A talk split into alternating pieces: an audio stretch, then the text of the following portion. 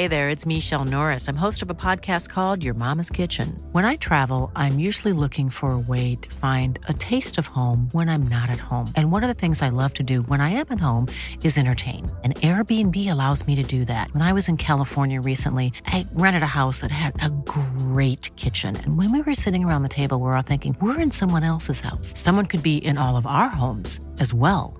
If you have a home, but you're not always at home, you have an Airbnb.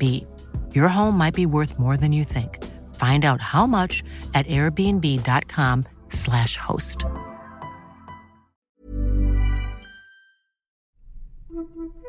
Welcome back to The Messy Truth Conversations on Photography. Today I'm chatting to Philip Montgomery. Philip is known for both his visual language, which does this unique dance between documentary and fine art aesthetics, and his ability to capture complex stories with rigour and elegance. As the COVID 19 pandemic took hold, Philip was asked to be on an open ended assignment for the New York Times, working on the coverage in New York, which was fastly becoming the epicentre of the outbreak. He spent two months visually mapping the deeply affected city, from restaurant owners forced into uncertainty to makeshift testing centres. Yet the critical story really lay behind the doors of the public hospital system. His photographs are urgent, overwhelming, and bear witness to the enormity of the situation. I'm interested to talk to him about his process, how he approached and managed the inherent risk and pressure while documenting perhaps one of the most important stories of our lifetime. Documentary work is so rife with tension, and there's a real situational awareness that is required by a photographer navigating those spaces. And I wondered how you go about developing your relationships with your subjects and, and how you know when to kind of push in and when to pull back when you're working. Mm, yeah, I, and it's it's really my favorite part of doing the work. I'm I'm an extrovert.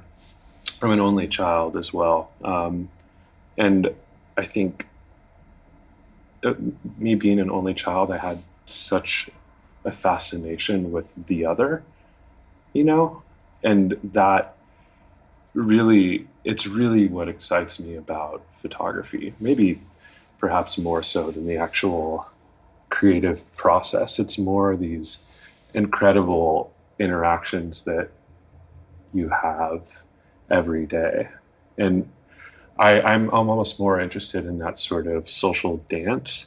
And so when I arrive on scene or I introduce myself to, you know, f- folks that I'm photographing, whether that's planned or, you know, spontaneous, my, I, I, I get a lot of enjoyment out of, you know, getting a finger to the pulse of how they're feeling and, and really reading the room and, and how it feels. And, you know, each shoot is a learning process, and I take a lot of pride on learning how I can read that social pulse. And it's it's been incredibly helpful in, in my work and at times when I'm photographing situations that require a gentle touch and you know social grace um, that sort of delivery and understanding has come through me really trying to pay attention to that every time I'm on a shoot whether that be a you know a celebrity shoot or you know photographing in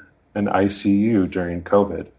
They all require the same sort of dance of reading the room. If it's a crew on the set of a bigger, you know, editorial shoot, you're having to read, you know, how your assistants are feeling or how the talents management is feeling. And it's the same sort of idea with you know, and that translates over to documentary work. But it, in fact, it's been reversed. You know, I learned those skills through documentary work, and it's something that you still have to apply to other parts of photography. It takes a lot of emotional intelligence to be a photographer moving in these spaces because you're not only navigating your own intentions with the work and the pictures that you're trying to make, but you're also having to take on board and respond to the emotions of the people around you, whether like you said, whether that's on a big shoot for a magazine or whether that's in a high pressure environment somewhere out in the world. And there's so much photographers have to absorb in that. And i don't think people talk about that that often. But really to run a set well and to achieve what you want to achieve while keeping everybody together it just is such a, a huge mental juggle i think totally. And some are way easier than others and i think every photographer and artist who you know operates in that space has their own way. You know, I've definitely been baffled when I've seen either firsthand or through some form of interview or documentary film how other photographers work and it seems to me totally awkward and crass. And you know not sometimes borderline rude but you just sort of see there's not sort of one way to it but I, I have my own i have my own way and it's you know i really try to lead with empathy and also having a really clear line of dialogue. And I felt that that is so much more of an easier tactic for me when when making these bodies of work is really just in, engaging my subjects and my my friends and these amazing people that I that I come across in my work very clearly and straight. And even if I you know, really inherently disagree with them. When I've had, you know, shoots that involve men and women who are parts of the far right or, you know, white supremacists, you can still deliver and have conversations that are clear in the way that you would with other subjects. I've just found that it's really, really helpful. So much of it is about communication, whether that is even non-verbal communication. There's so much in those relationships because you're you're with people uh, often quite an intense time, even on like a big celebrity shoot. Most of the time, those celebrities are really uncomfortable. They don't want to be there. They don't want 50 people fussing over them. They just want to, you know, go and work on their craft like everybody does. Mm-hmm. Having longevity in the industry is about these nuances in, in terms of process and how you work and how you connect with people. Yeah. And I will add to it. I mean, in the beginning of this, I had learned by watching a lot of the writers that I would work with but then I realized that that uh, it just that wasn't a feasible model to learn from. Their their footprint is really small. They can kind of slip into the background with a with a notepad and blend in.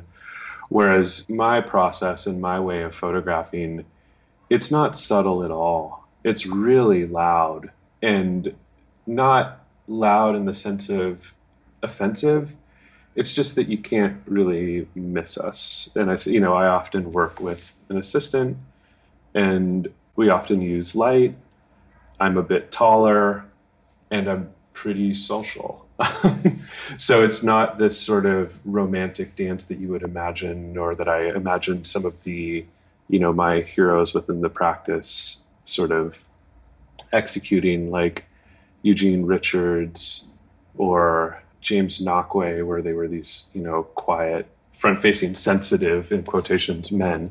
But for me, it's I just have to have these conversations right off the bat of like, hey, this is what we're doing, this is what we're interested in, and this is the process. I know this is really not exactly fun, but let's let's try to just, you know, let's just try to have some time together here and have some laughs if it does get awkward. Especially when you're working in living rooms of, you know, of families who you know, to them, and they're just like, "What? What? Who are these? Who are these people in our house? And what's going on here?" mm.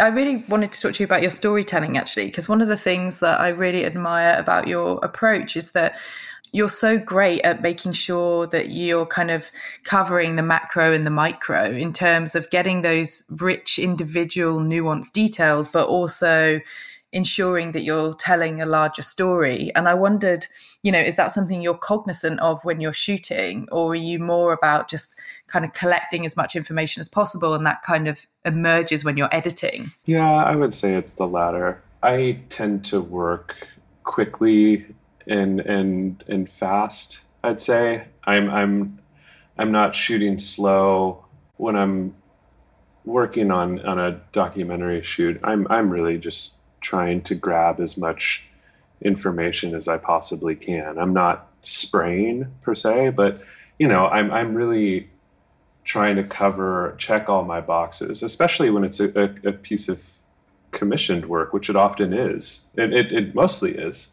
And I really try to think about, be cognizant of if I've read a draft too, really be thinking about, okay, you know, the, the writer mentions this, and this could be really helpful to the reader in what this exactly looks like. So let's let's grab that, and also really think about how the designers at the magazine are gonna um, what material they're gonna have to work with when they're piecing the spread or the digital presentation together and how how work is going to play horizontally or vertically on the page. And so I know that sounds a little bit technical, but it is going through my mind when I'm when I'm working a little bit of like, okay, wh- how is this going to land and how's it going to play? And then also, I'm, I'm even more so. I am I am focusing on the the subtleties and in what our subject matter is is doing and what can kind of stick out to me and is poignant that maybe you know no one else saw that or that can only really be communicated through photography. But i would to, to answer your question more direct Gem I, I would say that that part of it comes out in the editing process. That's a really precious time in my process. And that's really when i start to have fun. True true fun. There's two bits of fun for me on the shoot. And maybe fun is the wrong word, but maybe I, I have a, a, sliver of fulfillment and enjoyment. Maybe that's a better way of saying it. It's my interactions with the subject. It's number one. And then number two happens in that editing portion of, of the process. I really don't love taking the pictures. I know that's that sounds weird, but that moment when I'm actively engaging the camera, it's not really that fun to me. It's actually kind of stressful my my moment of zen is is when I have the material to work with, and then we can really chop it up and carve it up and start to create something cohesive. Yeah, I'm not surprised by that at all. I'm not surprised to hear you say that it's stressful. I mean, it's it certainly is. In in my experience, in most situations, not even when you're following a news story or you know you're doing an important piece of documentary work, I find that that tension's there in like every type of shoe. I think it's, you know, as we were kind of touching on before, there's just so much emotional, mental, and physical labor that goes into photography. And there's so much pressure on a shoot, right? You've got to get it right. Often it's you've got one chance. You don't want to miss anything in any context. And and that that is a large weight to carry on your shoulders for sure.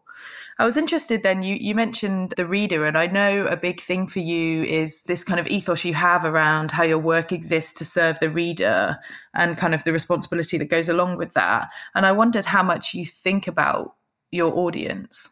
The reader is paramount for me. It's it's who I consider us who do this type of work to serve largely.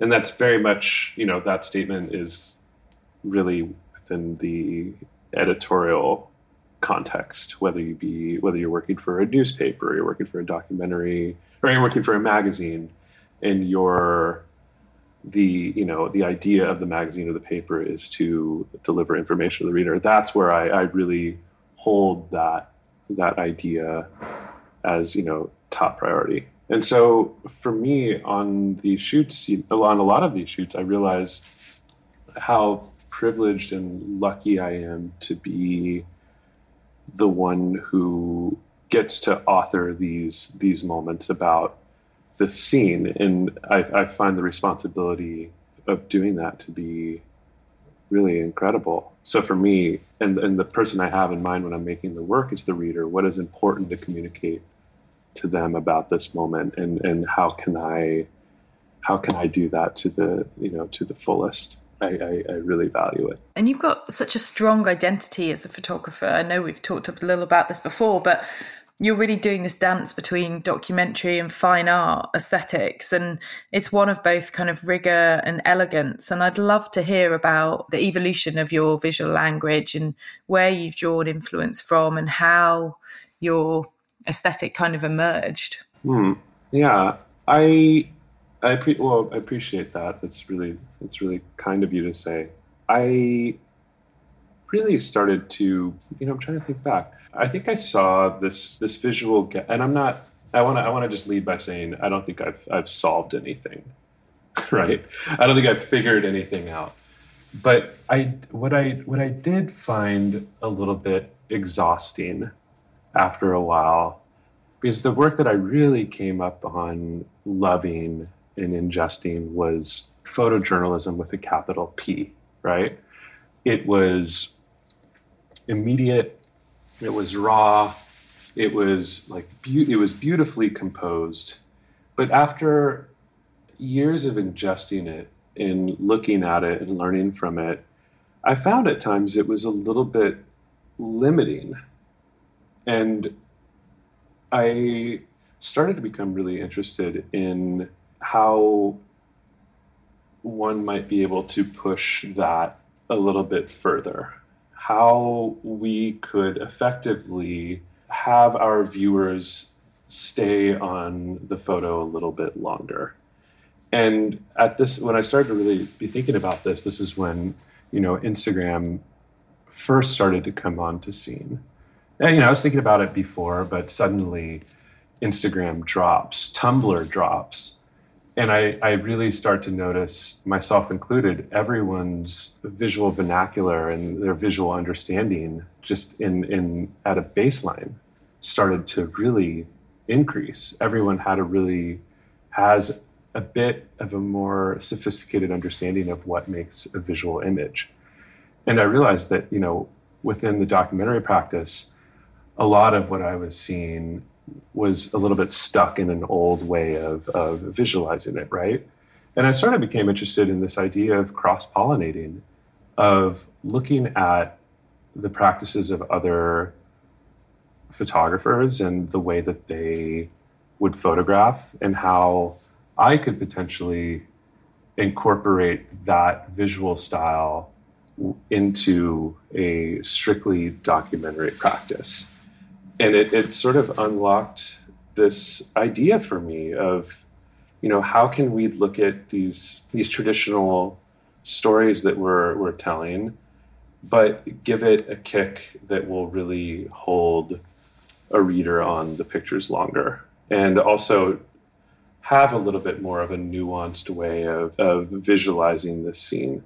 And so that was sort of a big moment for me when I when I realized, you know, how I could do that. And like I said, I don't I don't think I have it figured out and I don't know you know, I'm not I'm not sure how special what I'm doing is, but it does it does just uh, and and the way that I interact with my work, it's really it's really helped me every time I work on these stories. It's it's been a big motivator um, how we can bring a different picture to the reader within that space. Yeah, I think it's particularly fascinating with you because I know how much you respect and value the traditional code of photojournalism. There have been many who have come before me and also who are, you know, colleagues now who who I think are really doing a are in a similar headspace. Um, but it is it is something I just I really think that our our our current reader, our current you know um, audience is a lot more visually sophisticated. I think they they and they really demand from us a better picture, truly. And I, I have that in mind, and I, I really always want to be sort of raising the bar. And I, I, trust me, I've had these kind of amazing moments with with the craft and the medium where I've been poring over fashion and looking at fashion work. And what makes it so special to me is you know say what you will about what it's doing and its intention yada yada right? Their job for the most part is to sell a product and they sell that product by making really at when done right making really delicious pictures.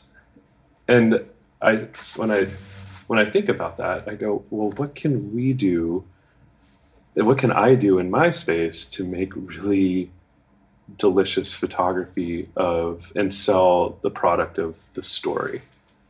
And i and if that if those two ideas are, are married and we can communicate more effectively to our audience, then what a what an exciting what an exciting medium and an exciting juncture in in photography.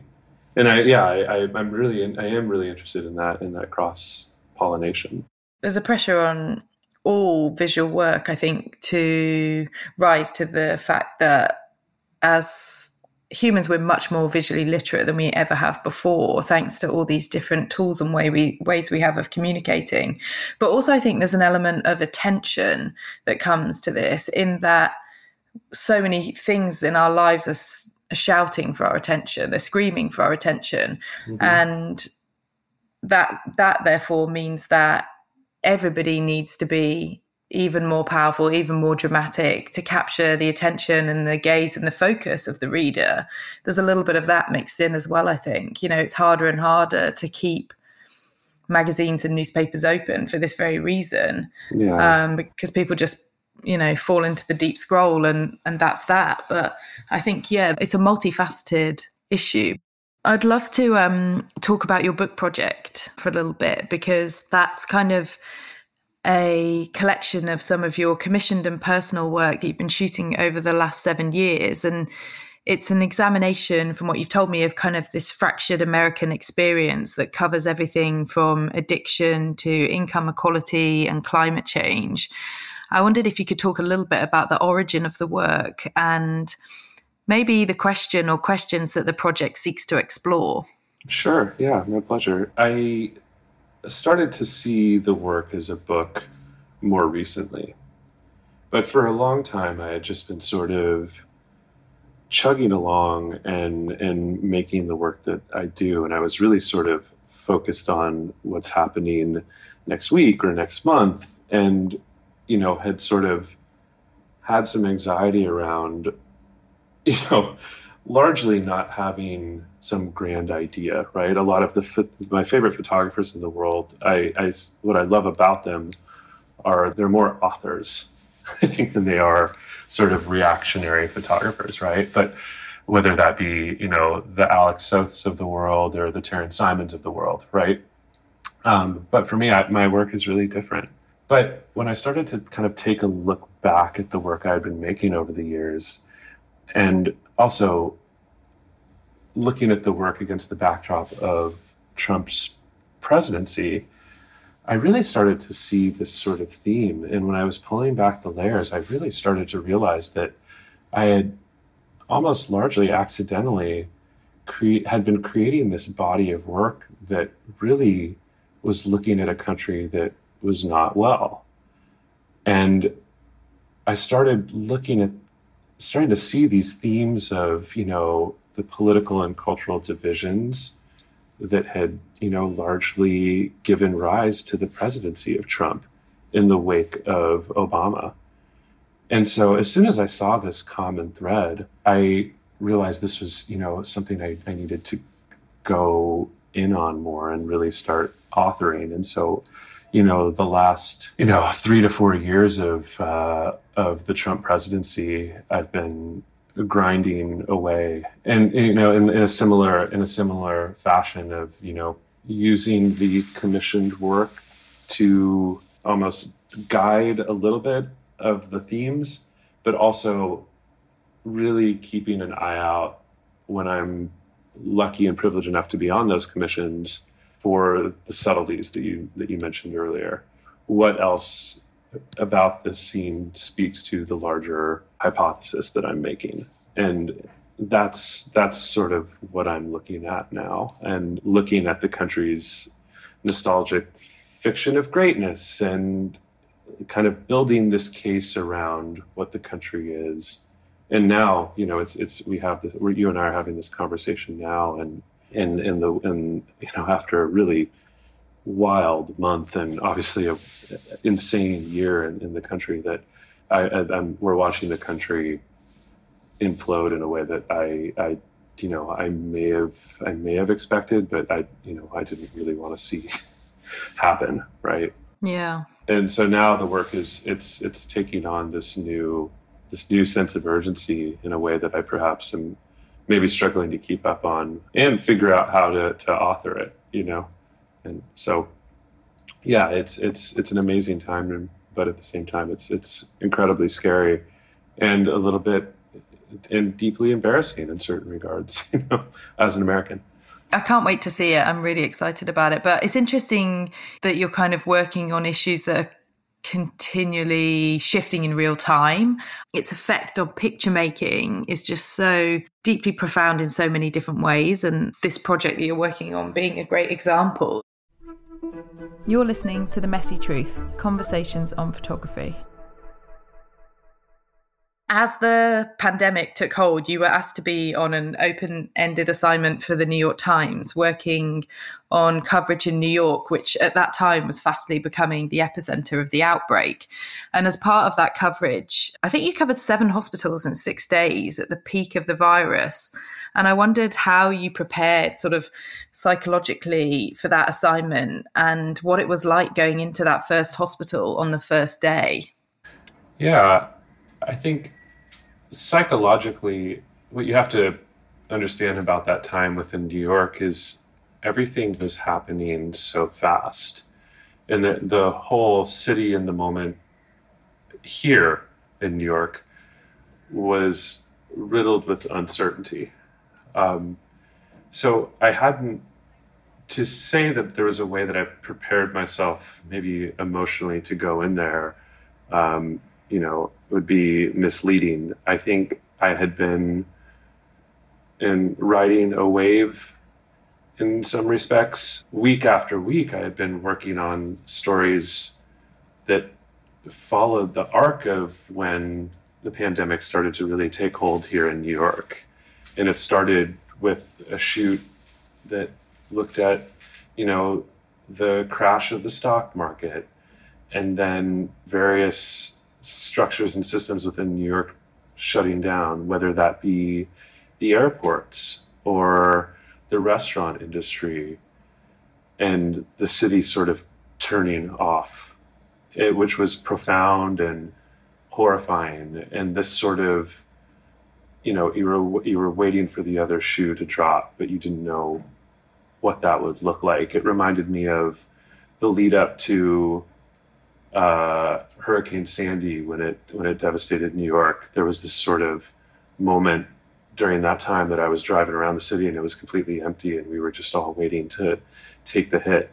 So we, you know, as you said, you know, Kathy Ryan, the magazine's director of photography, had reached out and sort of introduced the idea of doing a sort of an open-ended assignment to just start working on you know story for story but our, our objective the entire time really was to look at the toll this was taking in the hospitals and to really work on a frontline piece about the hospitals. And and as soon as we got in there we, we really realized that that was the only story within New York at the time was what was going on within the public hospitals. And I didn't really have a way to prepare for it emotionally. It it, it was almost, you know, I, I, I was thinking back on it now. I, I was sort of curious as to how bad it was within that space. It was sort of this invisible line where you knew inside that space, and you were, you know, you were hearing reports, but we hadn't quite seen any photography, or I had no understanding of what COVID nineteen does to the body, and so I had no way to sort of prepare for it and have an understanding of it. I knew it was respiratory. I knew that it involved, you know, that if if if things took a turn for the worse, that you would be put on a ventilator.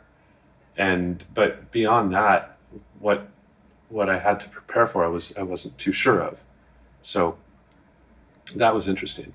And what was it like that first day when you walked in? It was a tidal wave a little bit. It was a mixed bag. Uh, it was a little bit, it was traumatizing in certain res- respects, traumatizing in the sense that it was terrifying to see the sheer volume of patients who were in the hospitals. Um, it, it, I was just sort of overwhelmed by how many people were in these these ERs and these ICUs. It was stacked.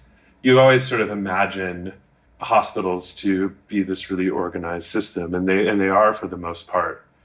But and you imagine that there'd be a curtain separating you from another person. But, you know, the first hospital that I went into, and when I took a walk through the emergency department, the ED, the nature of where the curve was and the amount of cases that were that were in New York at the time, that emergency department was stacked and and absolutely packed, completely overwhelmed. And it wasn't necessarily the fault of the hospital. It was just they were like many other hospitals across the city, just completely overwhelmed. And there were monitors beeping. There was a bustle amongst the staff. Everyone was calm, but there was this baseline chaos in the mood, um, and it was it was a lot. Um, it was a lot to take.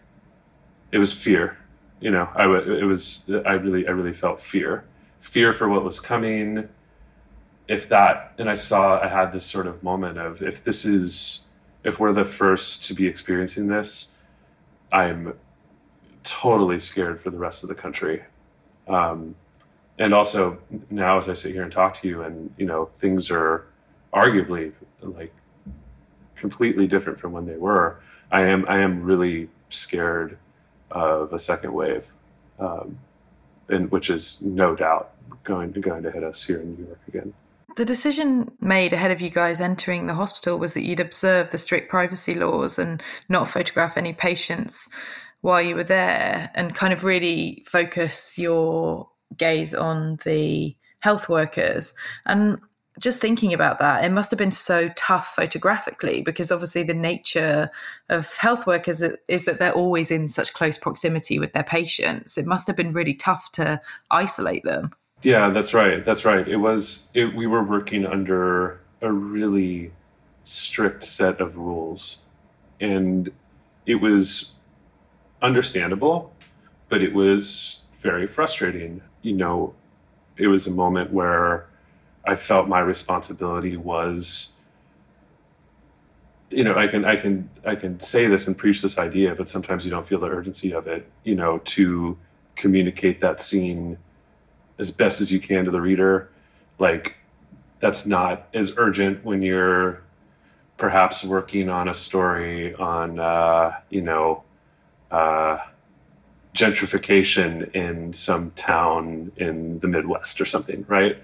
But I think for a hospital where there's you know an overwhelming amount of COVID patients who are all in really really bad shape, and there's an American conversation around that's that's challenging the legitimacy of you know this virus and is it really that dangerous? Do I really need to wear a mask? It was sort of a moment that was excruciatingly painful for me that I couldn't actually photograph that scene in its entirety. And it made sense.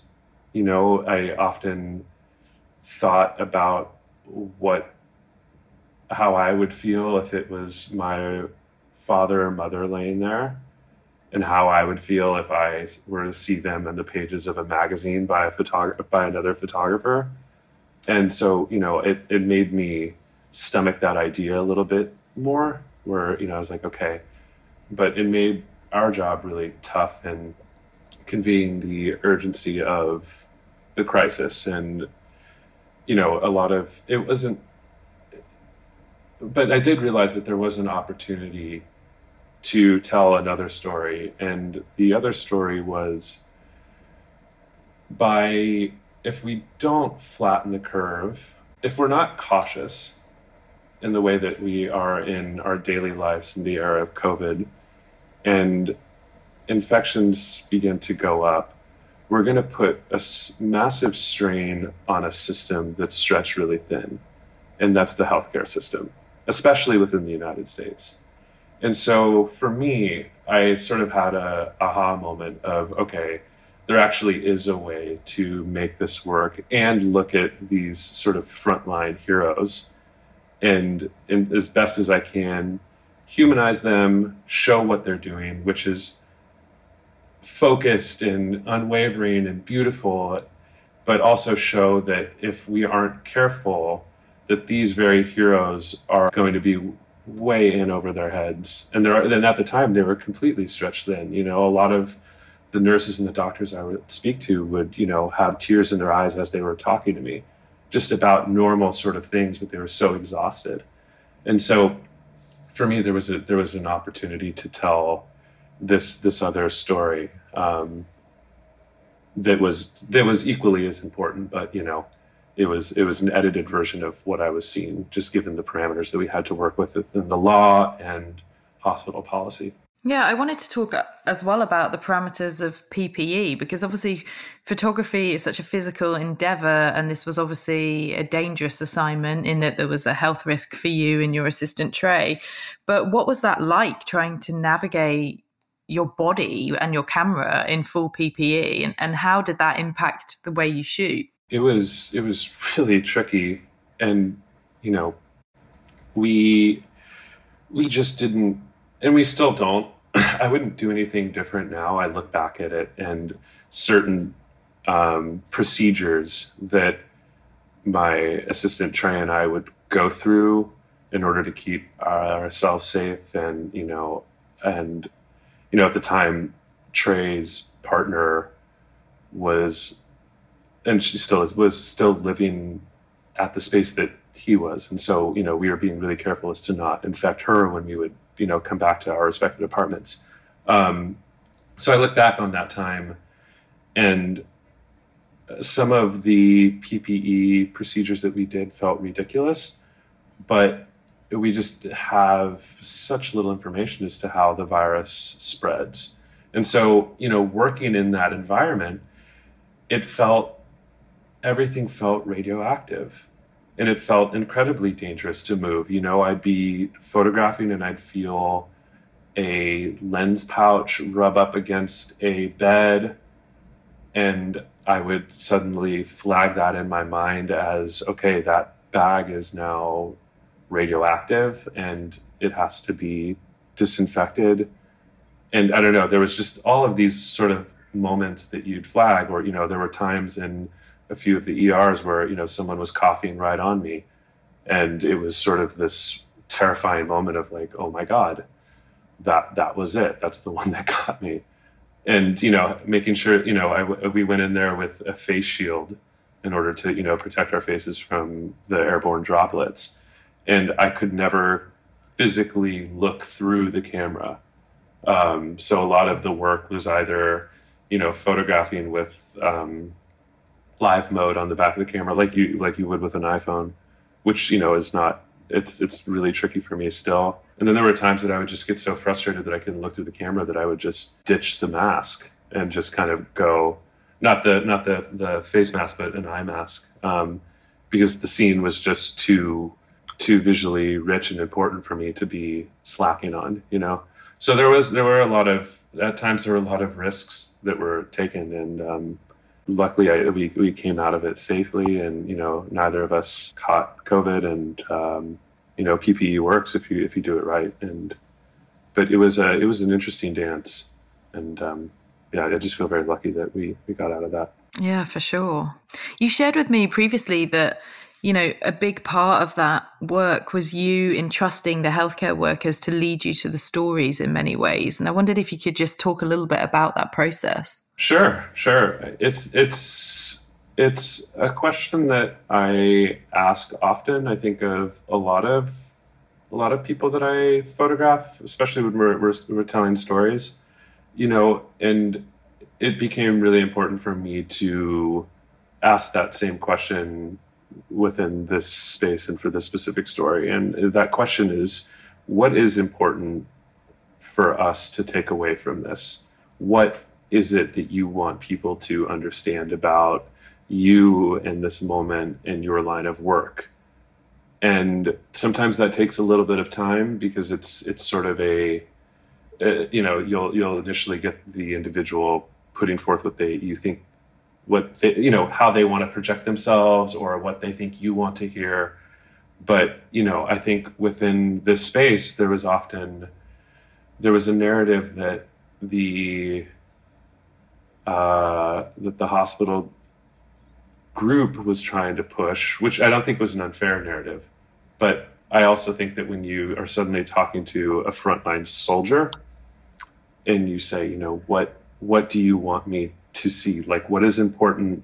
You and I are standing here in this moment, and it's intense for us. And the public obviously can't see this. So, what do you want them to see? And would you and can you please show me and help me help me to see that?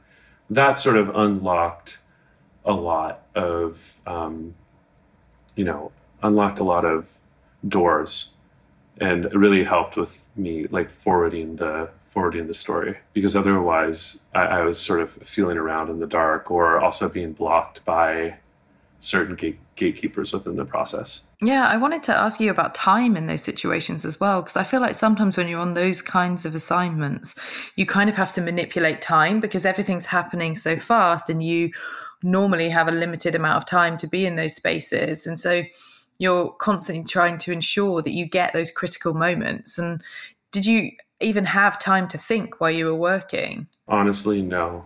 No. It was, you know, in in most of the are, you know, in most of these you know, we were in the hospitals, we were bouncing from department to department. And everyone was their time was, you know, their time was limited. And so we were being moved along from department to department really quickly and so and that included the moments that were you know these spaces that were really important to the story. And so there wasn't at times any time to think. You were just grabbing what you could and also trying to pay attention to what would make a powerful picture. There wasn't time to like sit around and and wait for these sort of moments to unravel or like you'd see a certain scene that you wanted to sit on for a while but um, you just you just simply couldn't because it didn't allow it. So you would just grab what you could. It was a really tricky shoot. It required it, it required all of my experience in, in photography and, and photographing and it was a combination of a, a ton of shoots I'd done before all uh, difficult shoots I'd done before all mixed into one bag of a tricky a tricky assignment. Truly, it, it required everything, every skill set I, I think I had learned. Yeah, I mean, as you kind of touched upon, we and and for you as well, like prior to going into that hospital, you had a very mediated experience of the crisis in many ways, just like the rest of the public did, right? We were all living through the coverage, mm. but then you obviously ended up seeing that firsthand and, and and kind of taking us along with you on that journey and one of the things that I thought was so poignant was that Kathy Ryan described the assignment afterwards as, as, a kind of type of war photography. You know, in terms of all the things that you've just said, you were dealing with and juggling, and the the devastation that the hospitals were were feeling. It's it's kind of one of those things that it's sort of hard to describe in words, really. It, it was. That's for sure. Do you feel like that assignment changed how you think about photography or kind of assignment work in any way? Not so much. Not so much. I mean, it. I felt just lucky to do that, and you know, the reader the reader response was incredible, and you know, I think we did. You know, the healthcare workers that we had met justice, and I it. If anything, it just it was a.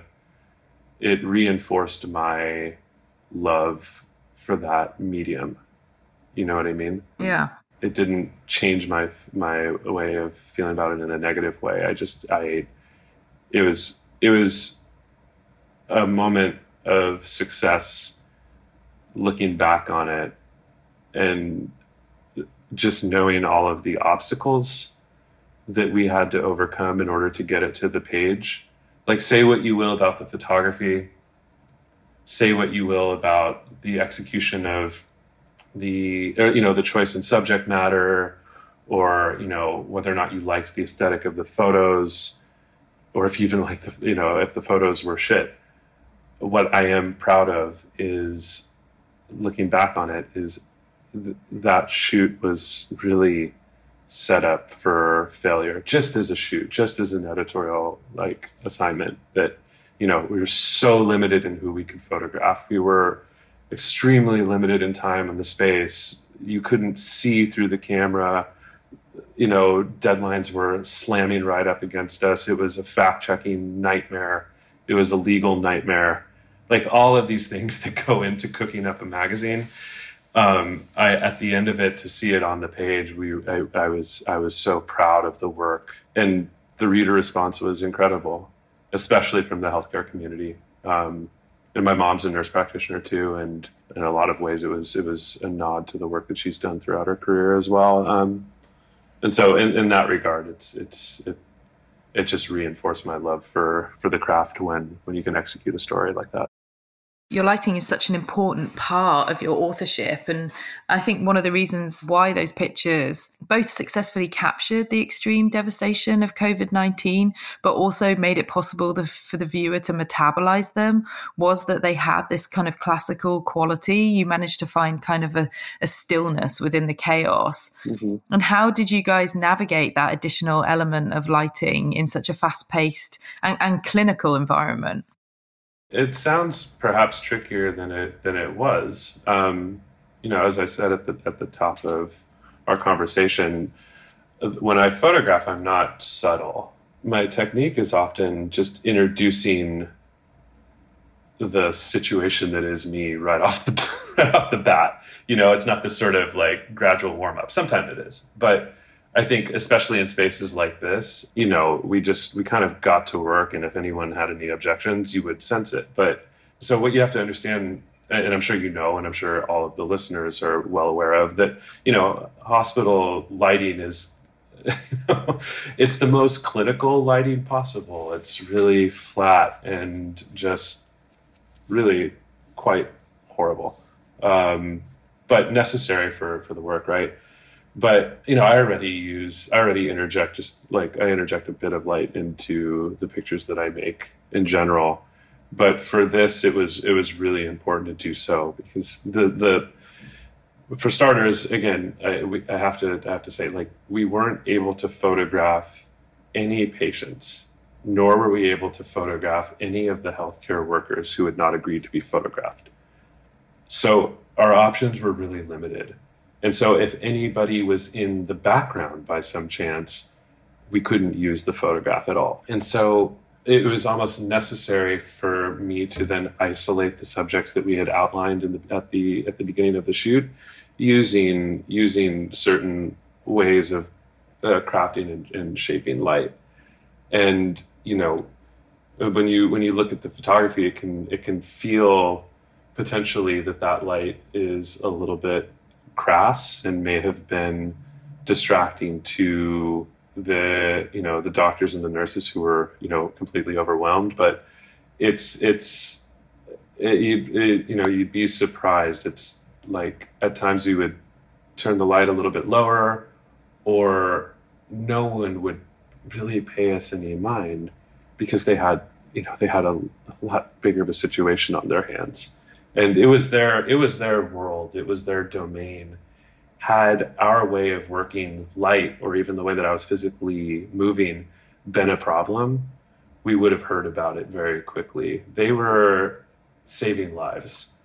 And if anything got in their way they would have very quickly barked in a way that uh, i would have absolutely respected and adhered to. And you know there were times where doctors were like dude you got to get out of the way and it was it was that you know it was that clear and simple but they knew why we were there. Everyone's sort of working together. And i've been in that context a, a, a number of times um, whether that's with stories around the police or paramedics or anyone who's doing work you get barked at. And you know there's an understanding that that's just kind of what goes with it. And that's part of just reading the room and being being empathetic Hmm. Another part of the assignment was the work you did at the funeral home in the Bronx, which was s- such an emotionally loaded space, I imagine, and one where those boundaries between kind of personal and private are unclear. And obviously, there's such privilege in being asked to document those moments. How did you kind of ground yourself in those shoots? Because it's it's a lot to ask for a photographer to to work in those spaces. I don't know how to necessarily answer that. I it's my job. I feel really passionate about telling these types of stories and and it it I, I just felt a very sincere responsibility to you know, follow the story of COVID in New York all the way through. And, you know, what I had saw in the hospitals, this was the sort of unfortunate next iteration of the story. And it was looking at how many lives had been lost to COVID 19. And at the time when we were working on it, you know, the, the death toll was up to 20,000 in New York City. And so, for, yeah, for me, it's just, it was, it was responsibility to the story. And I felt, I, I really felt privileged to be, to be telling the story overall and then also be getting to explore and look at it that, that, um, you know, that intensely and that thoroughly. Yeah, I feel like the pictures that you made at Salonik's funeral home really convey the urgency of the crisis in a way that the hospital work couldn't. Those images are kind of like nothing else that I've seen in terms of the coverage of the crisis. And I wondered now, you know, several months later, do you feel like you've metabolized those experiences or, or do you think you will ever metabolize those experiences? Or, or like you said earlier, is this just kind of what you feel like is part of the role of a photojournalist? Yeah, I think it's, I, I think it's a mixture of all three, but mostly I think it's the role of a documentary photographer. Um, I don't know if I necessarily see my work as as photojournalism, right? Um, I really see that my, my work lives in the documentary space. So, with that being said, I, I do just feel that that's sort of what comes with the territory a little bit, you know, and I have done the best that I can to build up a like ways of coping with and dealing with these sort of, you know, emotionally intense photographic experiences. And I'm not saying I have it dialed and I haven't had my fair share of um, struggles after working on that story, but it materializes in a different way. You know, I think back on that time and I think back, I think about how touched I was by how hard those men and women were working. You know, even at the funeral home, it was almost more of an urgent scene there, or perhaps perhaps equally urgent. There were there at, at this funeral home, at the Farenga Brothers funeral home, their phones were ringing off the hook with families begging them to please take the bodies of their loved ones and give them a proper burial because at the time there was there wasn't any room in the funeral homes and bodies were just stacking up in trailers and they were at their limit, completely stressed, maxed out. So for me, I just I felt very, I felt very touched by their story and how incredibly, um, you know, compassionate and brave and hardworking they were. Um, that I, I, just, I felt I left feeling a little bit more, perhaps inspired, I think, than I did scared.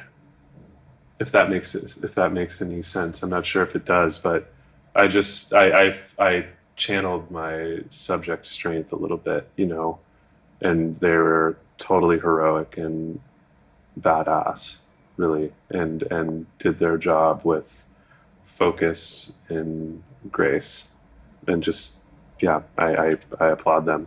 I found a lot of solace in in them actually to finish up, I wanted to ask you the question that I ask everyone at the end of the episode, and that's what matters more to you, the experience of making the work or the final photograph? I think the experience of making the work. It, for me, it's obviously a tough question, as I'm sure everyone who's been posed this question by you has, has encountered, right? And it's obviously, you obviously are inclined to say both, but if I had to choose, I'd probably say the experience.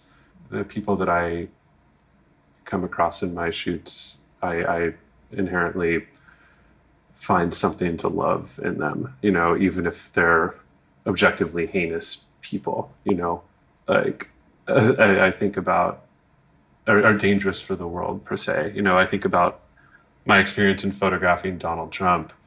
It was like, you know, I, he's, he's, he's obviously, it's a, it's a difficult dance. Let's just say that but were there endearing qualities to his personality? And was that really interesting to experience while making the work? Yes. And do i at the end of that find more value in the experience of making that picture than i do the actual outcome of the photo? Honestly yeah totally.